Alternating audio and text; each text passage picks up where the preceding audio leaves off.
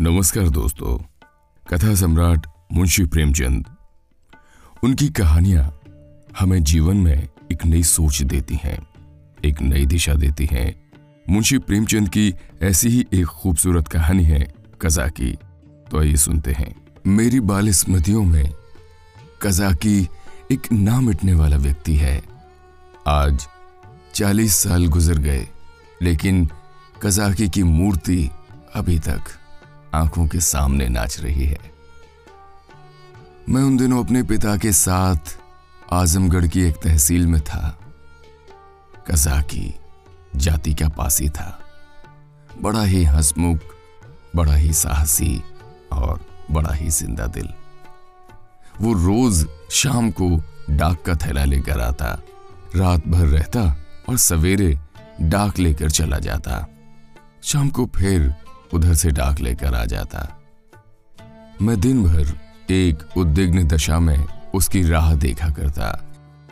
ज्यों ही चार बजते, व्याकुल होकर सड़क पर आकर खड़ा हो जाता और थोड़ी देर में कजा की कंधे पर बल्लम रखे उसकी झुंझुनी बजाता, दूर से दौड़ता हुआ आता दिखलाई देता।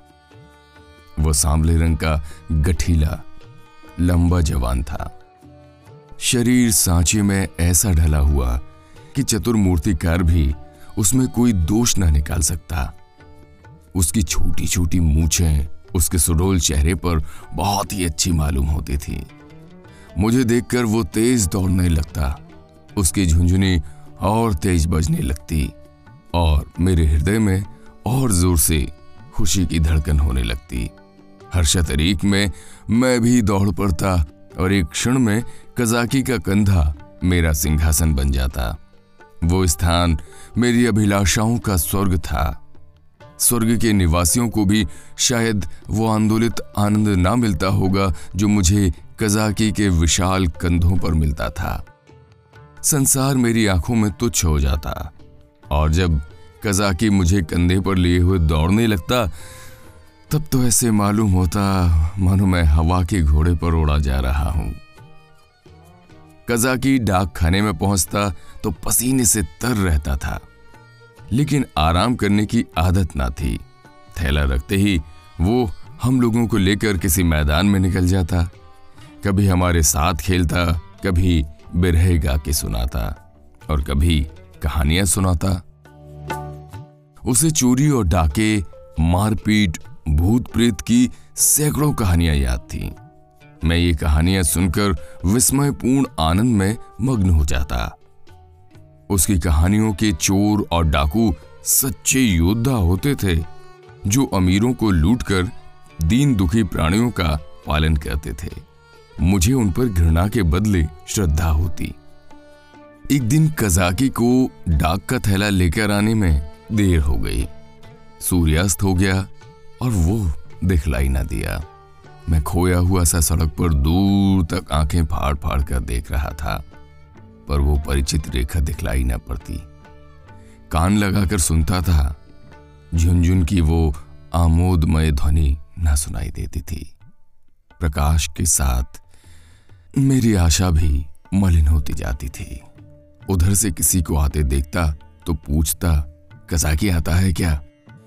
पर या तो कोई सुनता ही ना था, या केवल सिर हिला देता।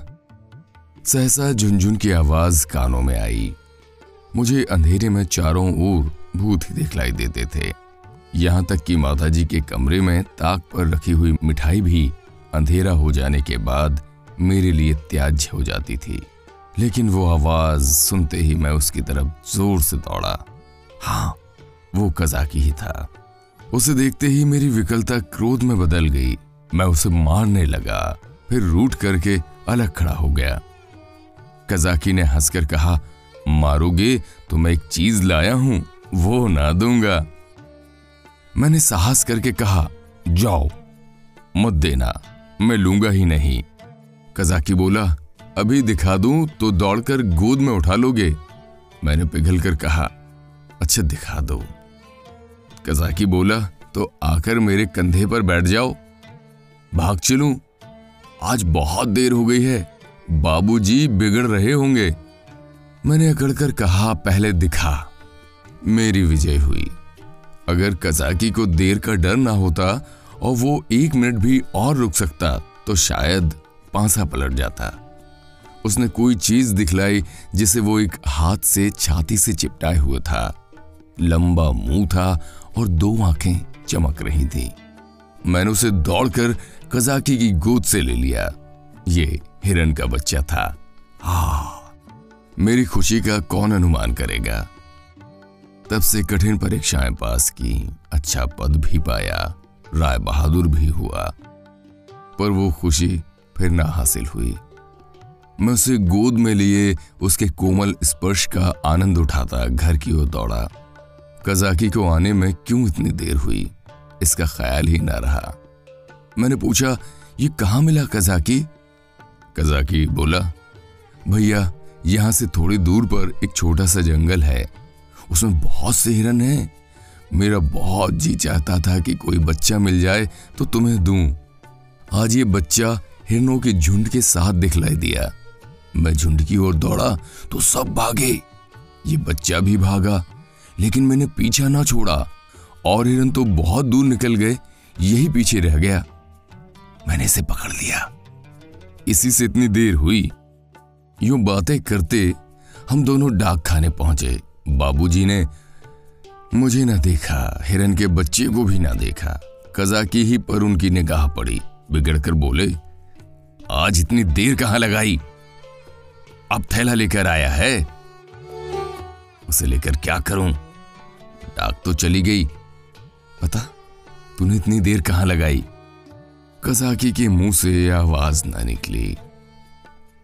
बाबूजी ने कहा, तुझे शायद अब नौकरी नहीं करनी है।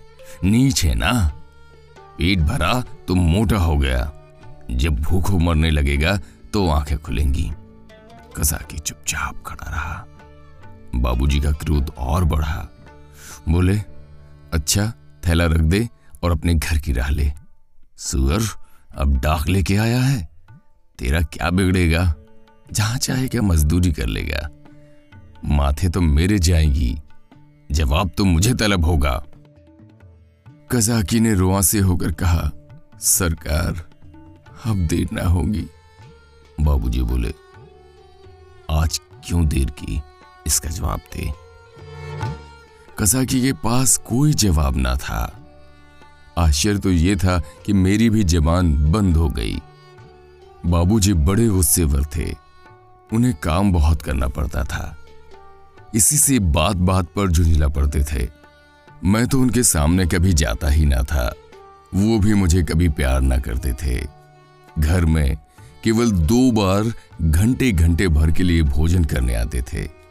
बाकी सारे दिन दफ्तर में लिखा करते थे। उन्होंने बार बार एक सहकारी के लिए अफसरों से विनय की थी, पर इसका कुछ असर ना हुआ था। यहाँ तक कि तातील के दिन भी बाबूजी दफ्तर में ही रहते थे। केवल माताजी उनका क्रोध शांत करना जानती थी, पर वो दफ्तर में कैसे आती? बेचारा कजा की उसी वक्त मेरे देखते देखते निकाल दिया गया। उसका बल्लम, चपरास और साफा छीन लिया गया और उसे डाक खाने से निकल जाने का नादिरी हुक्म सुना दिया गया। उस वक्त मेरा ऐसा ही जी चाहता था कि मेरे पास सोने की लंका होती तो कजाकी को दे देता और बाबूजी को दिखा देता कि आपके निकाल देने से कजाकी का बाल भी बांका ना हुआ। किसी योद्धा को अपनी तलवार पर जितना घमंड होता है, उतना ही घमंड कजाकी को अपनी चपरास पर था। जब वो चपरास खोलने लगा तो उसके हाथ काँप रहे थे और आँखों में आँसू बह रहे थे। और इस सारे उपद्रव की जड़ वो कोमल वस्तु थी जो मेरी गोद में मुँह छुपाए, ऐसे चैन से बैठी हुई थी, मानो माता की गोद में हो। जब कजाकी चला तो मैं धीरे धीरे उसके पीछे पीछे चला। मेरे घर के द्वार पर आकर कजाकी ने कहा, भैया, अब घर जाओ। साँझ हो गई है। मैं चुपचाप खड़ा अपने आंसुओं के वेग को सारी शक्ति से दबा रहा था। कजाकी फिर बोला, भैया, मैं कहीं बाहर थोड़ी ही चला जाऊँगा। फिर आऊँगा और तुम्हें कंधे पर बिठाकर कुदाऊँगा। बाबूजी ने नौकरी ले ली है तो क्या इतना भी ना करने देंगे? तुमको छोड़कर मैं कहीं ना जाऊँगा, भैया। जाकर अम्मा से कह दो कजाकी जाता है। उसका कहा, सुना, माफ़ करें। मैं दौड़ा हुआ घर गया, लेकिन अम्मा जी से कुछ कहने के बदले बिलख बिलख कर रोने लगा। अम्मा जी रसोई से बाहर निकलकर पूछने लगी, क्या हुआ बेटा? किसने मारा? बाबूजी ने कुछ कहा? अच्छा चुप रह जाओ। आज घर आते हैं, पूछती हूँ। जब देखो मेरी लड़की को मारा करते हैं। चुप रहो बेटा, अब उनके पास तुम कभी मत जाना। मैंने बड़ी मुश्किल से आवाज़ संभल कर कहा, कजाकी? अम्मा ने समझा, कजाकी ने मारा है। बोली अच्छा आने दो कजाकी को खड़े खड़े निकलवा देती हूँ। हरकारा होकर मेरे राजा बेटा को मारे, आज ही तो साफा बल्लम सब छिनवा लेती हूँ। मैंने जल्दी से कहा, नहीं कजाकी ने नहीं मारा, बाबूजी ने उसे निकाल दिया है। उसका साफा बल्लम छीन लिया, चपरास भी ले ली। ये तुम्हारे बाबूजी ने बहुत बुरा किया। वो बेचारा अपने काम में इतना चौकस रहता है, फिर उसे क्यों निकाला? मैंने कहा, आज उसे देर हो गई थी। ये कहकर मैंने हिरन के बच्चे को गोद से उतार दिया। घर में उसके भाग जाने का भय न था। अब तक अम्मा जी की निगाह भी उस पर ना पड़ी थी। उसे फुदकते देखकर वो सहसा चौंक पड़ी और लपक कर मेरा हाथ पकड़ लिया कि कहीं ये भयंकर जीव मुझे काट ना खाए। मैं कहा तो फूट फूट कर रो रहा था और अम्मा की घबराहट देखकर खिलखिलाकर हंस पड़ा। अरे, ये तो हिरन का बच्चा है। कहाँ मिला? मैंने हिरन के बच्चे का सारा इतिहास और उसका भीषण परिणाम आदि से अंत तक कह सुनाया। अम्मा, ये इतना तेज भागता था कि कोई दूसरा होता तो पकड़ ही ना सकता था। सन सन हवा की तरह उड़ता चला जाता था। कजाकी पाँच छह घंटे तक इसके पीछे दौड़ता रहा, तब कहीं जाकर बच्चा मिला। अम्मा जी, कजाकी की तरह कोई दुनिया भर में नहीं दौड़ सकता। इसी से तो देर हो गई, इसलिए बाबूजी ने उस बेचारे को निकाल दिया। चपरास, साफा, बल्लम सब छीन लिया। अब बेचारा क्या करेगा? भूखों मर जाएगा। अम्मा ने पूछा, कहाँ है कजाकी? जरा उसे बुला तो लाओ। मैंने कहा, बाहर तो खड़ा है। कहता था, अम्मा जी से मेरा कहा सुना, माफ़ करवा देना। अब तक अम्मा जी मेरे वृतांत को दिल लगी समझ रही थीं। शायद वो समझती थीं कि बाबूजी ने कजाकी को डांटा होगा।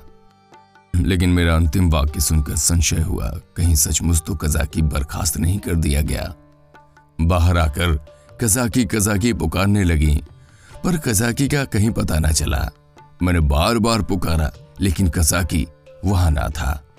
खाना तो मैंने खा लिया। बच्चे शोक में खाना नहीं छोड़ते, खासकर जब रबड़ी भी सामने हो। मगर बड़ी रात तक पड़े पड़े सोचता रहा। मेरे पास रुपए होते तो एक लाख रुपए कसाकी को दे देता और कहता, बाबूजी से कभी मत बोलना। बेचारा भूखों मर जाएगा। देखूँ कल आता है कि नहीं। अब क्या करेगा आकर? मगर आने को तो कह गया है, मैं कल उसे अपने साथ खाना खिलाऊँगा। यही हवाई किले बनाते बनाते मुझे नींद आ गई। दूसरे दिन मैं दिन भर हिरण के बच्चे की सेवा सत्कार में व्यस्त रहा। पहले उसका नामकरण संस्कार हुआ, मुन्नू नाम रखा गया। फिर मैंने उसका अपने सब हमजोलियों और सहपाठियों से परिचय कराया। दिन ही भर में वो मुझसे इतना हिल गया कि मेरे पीछे पीछे दौड़ने लगा। इतनी ही देर में मैंने उसे अपने जीवन में एक महत्वपूर्ण स्थान दे दिया। अपने भविष्य में बनने वाले विशाल भवन में उसके लिए अलग कमरा बनाने का भी निश्चय कर लिया। चारपाई, सैर करने की फिटन आदि की भी आयोजन कर ली। लेकिन संध्या होते ही मैं सब कुछ छोड़ छाड़ कर सड़क पर जा खड़ा हुआ और कजाकी की बाट जोहने लगा। जानता था कि कजाकी निकाल दिया गया है। अब उसे यहाँ आने की कोई ज़रूरत नहीं रही। फिर भी न जाने क्यों मुझे ये आशा हो रही थी कि वो आ रहा है। एकाएक मुझे ख्याल आया कि कजाकी भूखों मर रहा होगा। मैं तुरंत घर आया। अम्मा दिया बत्ती कर रही थी। मैंने चुपके से एक टोकरी में से आटा निकाला। आटा हाथों में लपेटे टोकरी से गिरते आटे की एक लकीर बनाता हुआ भागा। जाकर सड़क पर ही खड़ा हुआ था कि कजाकी सामने से आता दिखलाई दिया। उसके पास बल्लम भी था, कमर में चपरास भी थी, सिर पर साफा भी बंधा हुआ था। बल्लम में डाक का थैला भी बंधा हुआ था और विस्मत होकर बोला, तुम्हें चपरास और बल्लम कहाँ से मिल गया कजाकी? कजाकी ने मुझे उठाकर कंधे पर बिठलाते हुए कहा, वो चपरास किस काम की थी भैया? वो तो गुलामी की चपरास थी। ये पुरानी खुशी की चपरास है। पहले सरकार का नौकर था, अब तुम्हारा नौकर हूँ। ये कहते कहते उसकी निगाह टोकरी पर पड़ी, जो वहीं रखी थी। बोला, ये आटा कैसा है भैया? मैंने सकुचाते हुए कहा, तुम्हारे लिए लाया हूँ। तुम भूखे हो गए। आज क्या खाया होगा? कजाकी बोला, कजाकी? आँखें तो मैं ना देख सका। उसके कंधे पर बैठा हुआ था। हाँ उसकी आवाज़ से मालूम हुआ कि उसका गला भर आया है। बोला, भैया क्या रूखी ही रोटियाँ खाऊँगा? दाल, नमक, घी, और तो कुछ नहीं है। मैं अपनी भूल पर बहुत लज्जित हुआ। सच तो है, बेचारा रूखी रोटियाँ कैसे खाएगा, लेकिन नमक, दाल भी कैसे लाऊं? तब तो अम्मा चौके में होंगी। आटा लेकर तो किसी तरह भाग आया था। अब ये तीन तीन चीज़ें कैसे लाऊँगा? अम्मा से मांगूँगा तो कभी ना देंगी। एक एक पैसे के लिए तो घंटों रुलाती हैं। इतनी सारी चीज़ें क्यों देने लगी? एकाएक मुझे एक बात याद आई। मैंने अपनी किताबों के बस्तों में कई आने पैसे छोड़ रखे थे। मुझे पैसा जमा करके रखने में बड़ा आनंद आता था। मालूम नहीं अब वो आदत क्यों बदल गई है। अब भी वही हालत होती तो शायद इतना फाके मस्त न रहता। बाबूजी मुझे प्यार तो कभी ना करते थे, पर पैसे खूब देते थे। शायद अपने काम में व्यस्त रहने के कारण। मुझसे पिंड छुड़ाने के लिए इसी नुस्खे को सबसे आसान समझते थे। इनकार करने में मेरे रोने और मचलने का भय था। इस बाधा को वो दूर से ही टाल देते थे। अम्मा जी का स्वभाव इसके ठीक प्रतिकूल था। उन्हें मेरे रोने और मचलने से किसी काम में बाधा पड़ने का भय न था। आदमी लेटे लेटे दिन भर रोना सुन सकता है। हिसाब लगाते हुए ज़ोर की आवाज़ से ध्यान बढ़ जाता है। अम्मा मुझे प्यार तो बहुत करती थीं, पर पैसे का नाम सुनते ही उनकी तेवरियाँ बदल जाती। मेरे पास किताबें न थीं, हाँ एक बस्ता था जिसमें डाक खाने के दो चार फार्म तय करके पुस्तक के रूप में रखे हुए थे। मैंने सोचा दाल नमक और घी के लिए क्या उतने पैसे काफ़ी ना होंगे? मेरी तो मुट्ठी में नहीं आते ये निश्चय करके मैंने कहा अच्छा मुझे उतार दो तो मैं दाल और नमक ला दूँ मगर रोज आया करोगे ना? भैया खाने को दोगे तो क्यों ना आऊँगा? मैं रोज खाने को दूँगा तो मैं रोज आऊँगा। मैं नीचे उतरा और दौड़कर सारी पूंजी उठा लाया। कजाकी को रोज बुलाने के लिए उस वक्त मेरे पास कोहिनूर हीरा भी होता तो उसको भेंट करने में मुझे पसो पेश ना होता। ये पैसे कहाँ पाए भैया? मैंने गर्व से कहा, मेरे ही तो हैं। तुम्हारी अम्मा जी तुमको मारेंगी। कहेंगी, कजाकी ने फुसलाकर मंगा लिए होंगे। भैया, इन पैसों की मिठाई ले लेना और आटा मटके में रख देना। मैं भूखों नहीं मरता। मेरे दो हाथ हैं, मैं भला भूखों मर सकता हूँ? मैंने बहुत कहा कि पैसे मेरे हैं, लेकिन कजाकी ने ना लिए। उसने बड़ी देर तक इधर उधर की सैर कराई, गीत सुनाए और मुझे घर पहुंचाकर चला गया। मेरे द्वार पर आटे की टोकरी भी रख दी। मैंने घर में कदम रखा ही था कि अम्मा जी ने डांट कर कहा, क्यों रे चोर? तू आटा कहाँ ले गया था? अब चोरी करना सीखता है। बता, किसको आटा दे आया? नहीं तो तेरी खाल उधेड़ कर रख दूँगी। मेरी नानी मर गई। अम्मा क्रोध में सिंघनी हो जाती थी। सिर पिटाकर बोला, किसी को तो नहीं दिया। तूने आटा नहीं निकाला?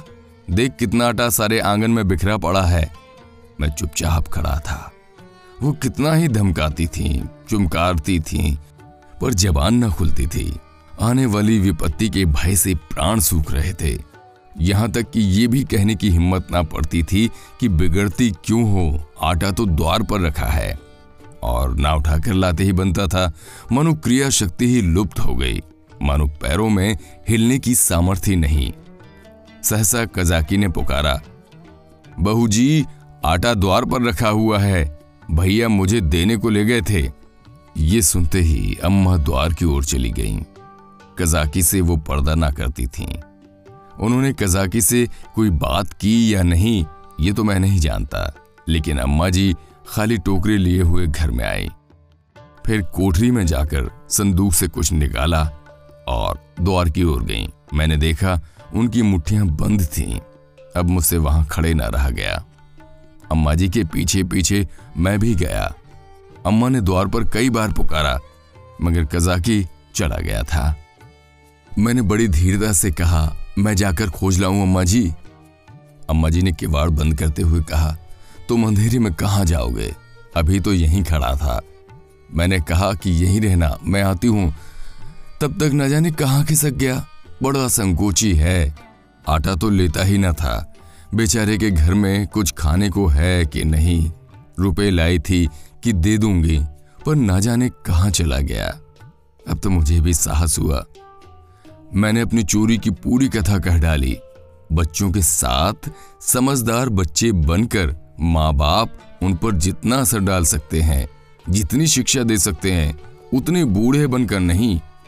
अम्मा जी ने कहा, तुमने मुझसे पूछ क्यों ना लिया? क्या मैं कजाकी को थोड़ा सा आटा ना देती? मैंने इसका उत्तर ना दिया। दिल में कहा, इस वक्त तुम्हें कजाकी पर दया आ गई है। जो चाहे दे डालो, लेकिन मैं माँगता तो मारने दौड़ती। हाँ ये सोचकर चित्त प्रसन्न हुआ कि अब कजाकी भूखो न मरेगा। अम्मा जी उसे रोज खाने को देंगी और वो रोज मुझे कंधे पर बिठाकर सैर कराएगा। दूसरे दिन मैं दिन भर मुन्नू के साथ खेलता रहा। शाम को सड़क पर जाकर खड़ा हो गया, मगर अंधेरा हो गया। और कजाकी का कहीं पता नहीं। दिया जल गए, रास्ते में सन्नाटा छा गया, पर कजाकी ना आया।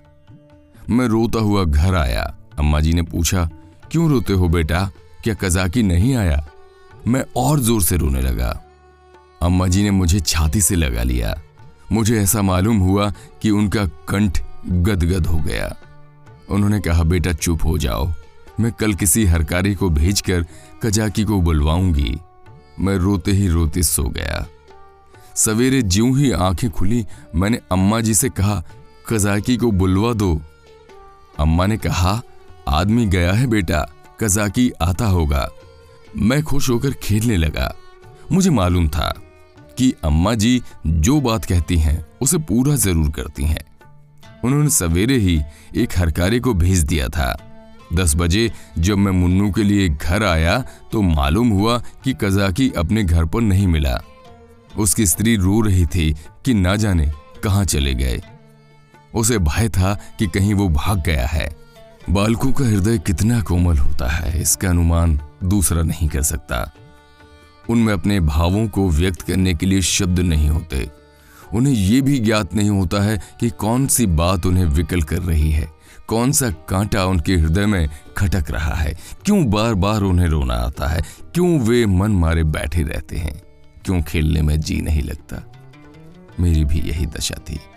कभी घर में आता, कभी बाहर जाता, कभी सड़क पर जा पहुँचता। आँखें कजाकी को ढूंढ रही थी। वो कहाँ चला गया? कहीं भाग तो नहीं गया? तीसरे पहर को मैं खोया हुआ सा सड़क पर खड़ा था। सहसा मैंने कजाकी को एक गली में देखा। हाँ ये कजाकी ही था। मैं उसकी ओर चिल्लाता हुआ दौड़ा, पर गली में उसका पता ही ना था।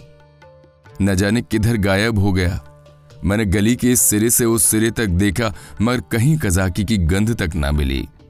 घर जाकर मैंने अम्मा जी से यही बात कही।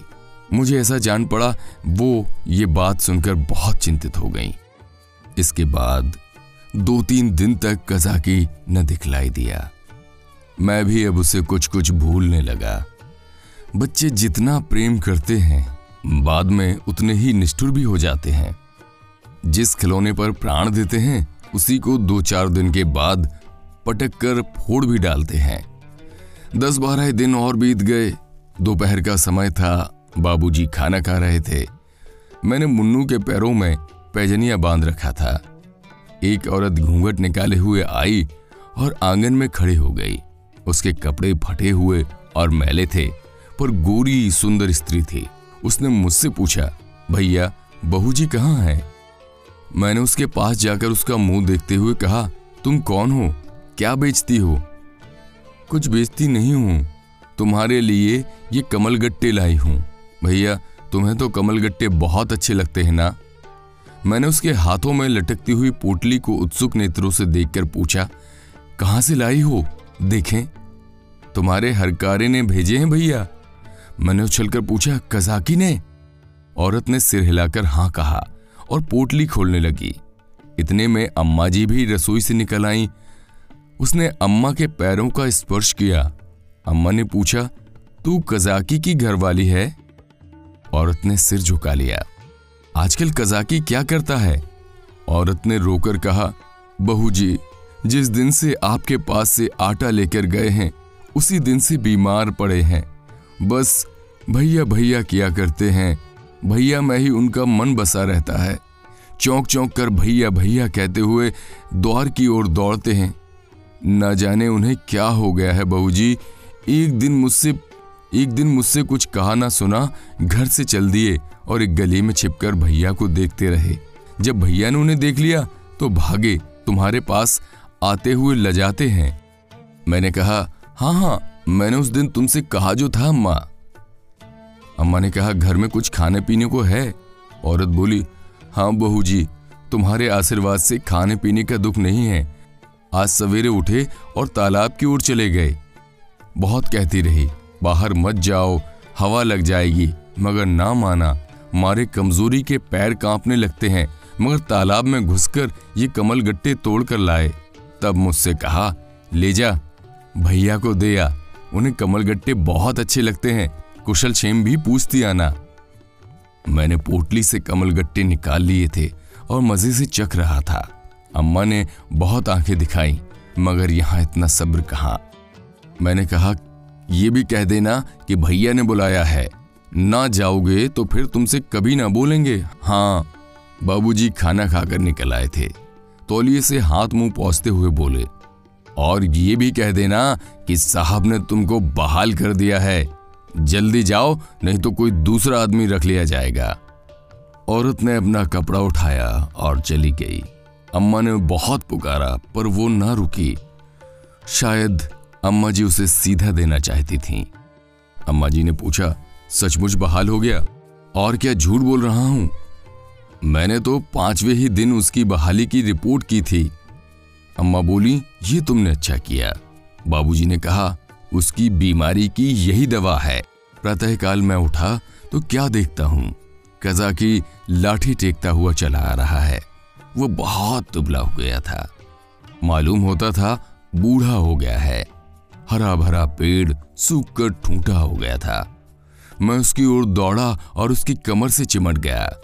कजाकी ने मेरे गाल चूमे और मुझे उठाकर कंधे पर बैठालने की चेष्टा करने लगा, पर मैं न उठ सका।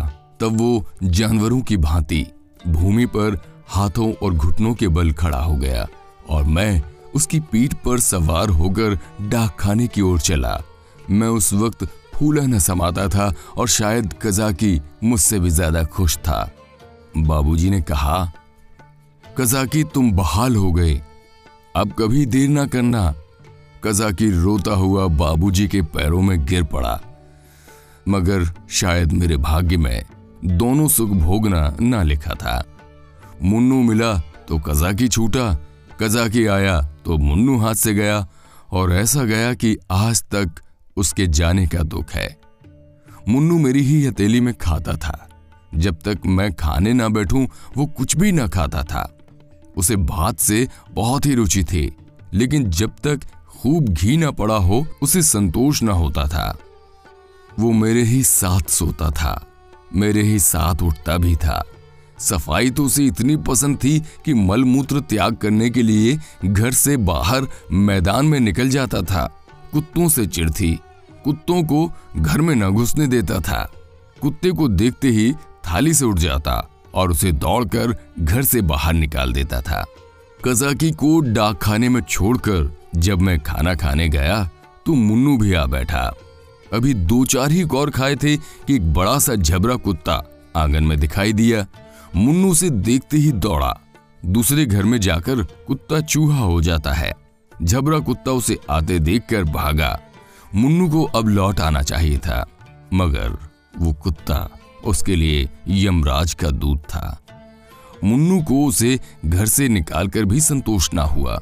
वो उसे घर से बाहर मैदान में भी दौड़ाने लगा। मुन्नू को शायद ख्याल ना रहा कि यहाँ मेरी अमलदारी नहीं है।